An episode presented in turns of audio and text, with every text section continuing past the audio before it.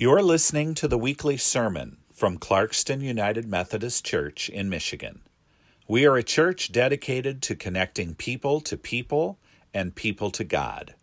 To learn more, visit us at clarkstonumc.org. Hi, I'm located at Echo Fellowship Christian Church, the site of this year's Love in Action. The scripture this morning that I'm honored to read is from Exodus 2 11 to 22. One day, after Moses had grown up, he went out to his people and saw their forced labor. He saw an Egyptian beating a Hebrew, one of his own people. He looked this way and that, and seeing no one, he killed the Egyptian and hid him in the sand. When he went out the next day, he saw two Hebrews fighting, and he said to one who was in the wrong, Why do you strike your fellow Hebrew? He answered, Who made you ruler and judge over us? Do you mean to kill me as you killed the Egyptian? Then Moses was afraid and thought, Surely the thing is known. When Pharaoh heard of it, he sought to kill Moses. So Moses fled from Pharaoh. He settled in the land of Midian and sat down by a well. The priest of Midian had seven daughters. They came to draw water and filled the troughs to water their father's flock. But some shepherds came and drove them away. Moses got up and came to their defense and watered their flock. When they returned to their father Reuel, he said, How is it that you have come back so soon today? They said, An Egyptian helped us against the shepherds. He even drew water for us and watered the flock. He said to his daughters, Where is he? Why did you leave the man? Invite him to share a meal. Moses agreed to stay. And the man, and he gave Moses his daughter, Zipporah, in marriage. She bore a son, and he named him Gershom. For he said, I have been an alien residing in a foreign land. This is the word of God for the people of God. Thanks be to God. On the road again places that I've never been, seeing things that I may never see again. I can't wait to on the road again. On the road again, like a band of gypsies, we go down. Let us pray.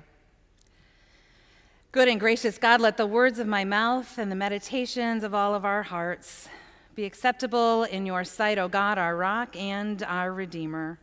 Amen. A Science Daily article talks about how mind wandering is common during driving. It says mind wandering is an understudied form of distraction where drivers start daydreaming and shift their attention from driving to internal thoughts. Clearly, to stay safe, drivers need to remain attentive but because they're not always aware that their minds are wandering, that they're daydreaming, it's hard to adjust that behavior. I wonder does your mind ever wander when you're driving? I could be driving or riding, and we're listening to the radio or an audio book, and uh, my mind will wander, and I'll turn to my family and I'll say, No, what did they just say? And I know it annoys them to no end. but I don't know because my mind has been wandering. Um, and I have no idea what we've been listening to. Now, apparently, mind wandering is a hot source of debate in the scientific world. Forbes magazine um, says that the current, there's a current debate over whether or not it's good for you or not. Professor Zachary Irving wrote, when our thoughts wander, they meander from one topic to another, so they are unguided. Mind wandering may appear to be purposeless, but our thoughts have a surprising way of wandering to our goals. Today we're talking about Moses. And at this point in Moses' life, he is on the road. He's on the run because he'd killed an Egyptian soldier. So he's heading to Midian because he's got family there and he's in search of a safe place. What do you think his mind wandered to? That's something I've always wondered. How was he feeling? Was he thinking about what had gotten him to this point? Was he afraid that his grandfather was going to kill him? Now remember, Moses was a Hebrew, even though in the scripture it refers to him as an Egyptian. He was a Hebrew born at a time when Pharaoh wanted to decrease the Hebrew population. He was afraid that the Hebrews would outrun the Egyptians, and so he put out a decree that all babies who were born male, all Hebrew babies born male, were to be killed upon birth. Now, Moses' mother was not about to let that happen, and she knew that Pharaoh's daughter had bathed nearby, and so uh, Moses' sister carried Pharaoh in a basket, pushed down the river, or Moses in a basket, pushed down the river to where Pharaoh's daughter was bathing. And there she found this baby, came, just came to her. And the, the sister suggested that perhaps he would, they would like to have a Hebrew nurse and referred her mother to her. So, Moses then went on to grow up in the palace with Pharaoh as his grandfather, and we can assume that he was educated and prosperous and that he might have noticed that his grandfather was persecuting Hebrews. We know that Moses knew he was Hebrew.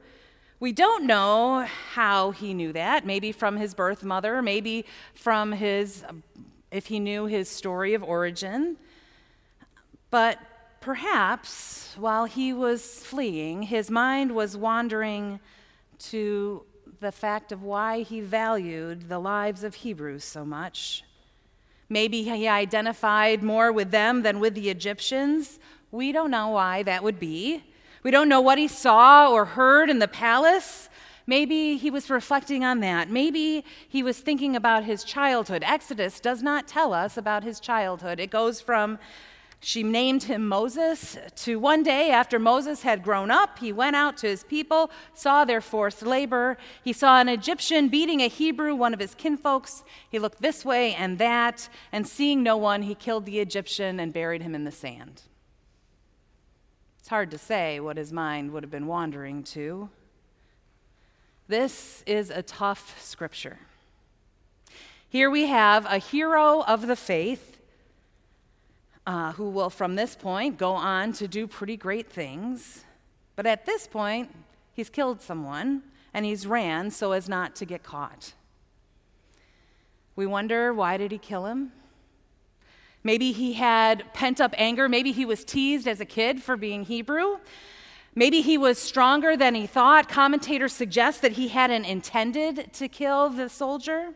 Perhaps in the palace, he'd witnessed violence as a way to solve problems, and so in this primitive society, perhaps that was all he knew. We don't know. We do see that Moses wasn't willing to just stand by and witness the abuse, at least any longer. And so he did something. And he got caught. And he hit the road. He fled. He traveled to the land of Midian. Now, this is a story about anger, it's a story about violence, it's a story about fear, but it's also a story of how God can redeem horrible situations. Moses fled in search of a safe place and he found new possibilities. Perhaps his mind wandering went to goal setting for how he would conduct himself from there on out. As he journeyed, he came to a well and so he took a break. And there were also some girls there who were watering their sheep, and shepherds came and scared them.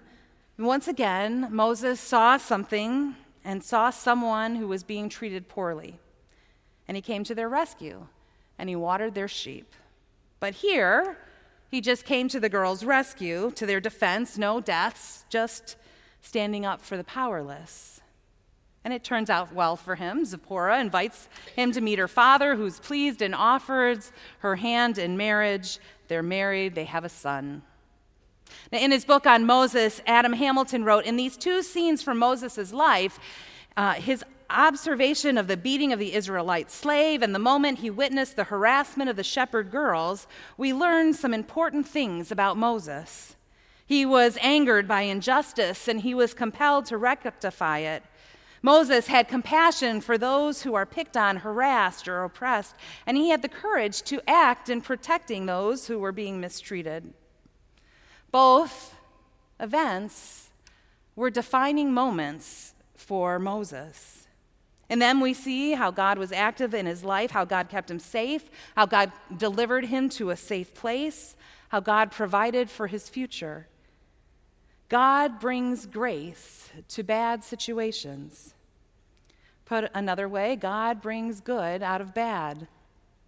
We see it over and over again. Think back to 9 11 and the great grief and fear and all the things that we were feeling. While at the same time, we were able to really come together as a country to set down our differences, to support one another, uh, the pride that we felt in being American, and the ways that we just, uh, the good that, that happened out of that. I think about the people who traveled to New York to help, and all the ways that we found to help one another, to love our neighbors, and not let the fear win. Or I think about COVID when we were in lockdown. That was awful. And yet, for me, I was locked down with two teenagers now, you could think about that. It might not be that great. On the other hand, for us, it was because their lives slowed down. We were able to actually spend time together, to play games, to sit outside, to, to be together, and realize what life is like when we're not so busy. And that was pretty great. I have a friend named Susan whose uh, husband just died this past winter. He had been living with Alzheimer's for seven or eight years. And it was very hard on Susan, of course, as it is on partners. And she felt like at that point her purpose was only to care for him, and she needed to find some joy. And so we talked about ways that she could find that in this hard situation, she could still give and serve others. And so she became, uh, she, she never had any grandchildren, and she loved children. So she became a grandmother to a kindergarten class in the um, school that we partnered with at the church. And she, um, started to coordinate the volu- adult volunteers for our Mothers of Preschool group at the church, the volunteers who cared for the kids so their moms could have a little bit of a respite and she uh, offered to pick my son up from school a couple days a week. And uh, they developed a special relationship. And these opportunities happened uh, as a blessing, I think, that she experienced in the midst of a difficult time. I think about those who find new love after death, those who've experienced loss and use that loss to help others going through loss. I think of my friend Denise, whose father died when she was in her late 20s, and for the past 20 years, has spent much of her life working to raise money to fight cancer. She's, ra- she's raised hundreds of thousands of dollars in a promise to her dad that she made. Moses was a, fa- a, man of faith and compassion and justice and courage who went through a bad situation.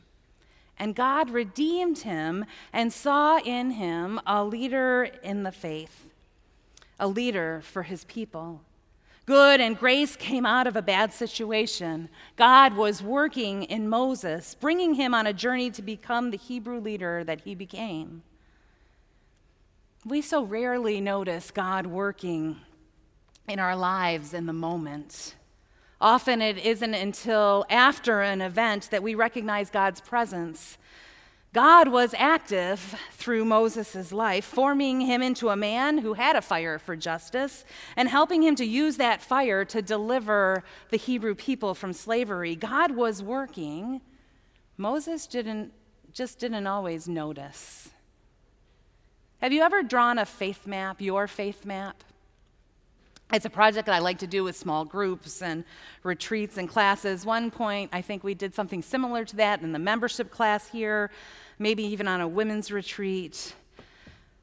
A faith map is a timeline of events in your life. You write down the times that have shaped you, that have been important, important throughout your life, and then the good and the bad, and then you look back on those events and see where God was at work. How did God speak to you during those life events? Where was God in your life? For the joys, for the struggles? Who did God place in your life as companions for those times? What are your values as a result? Who are you because of the events and the people in your life? What goals might, have you, might you have uh, for your life as a result of your journey? When we look back on our faith maps, we often discover that God was there all along, even the times when we felt that God was absent. God was there guiding us, informing us, speaking to us through others, delivering us to places of sanctuary and new life. This can be a, a, faithful tool in setting our goals for the future or realizing what God's goals are for you. We don't just have to count on our mind wanderings. Maybe as we spend this summer on the road, you might want to make a faith map. Consider how God has been there on your journey. Consider God's presence in the good and the bad. How did God bring good out of bad situations? When did you know that God was with you? When did you not realize that God was with you? But looking back, you now do. We look at Moses' faith map to this point, and we see that God provided for him. God brought him to safety more than once. God spoke to him. God guided him. God was there with him through the whole journey, even when Moses was stubborn, and especially when he was afraid. As we travel this summer and as we stay put this summer, God will be at work in our lives. Perhaps as our mind wanders, we'll feel God's presence and recognize how God brings us to places of hope and possibility. Amen.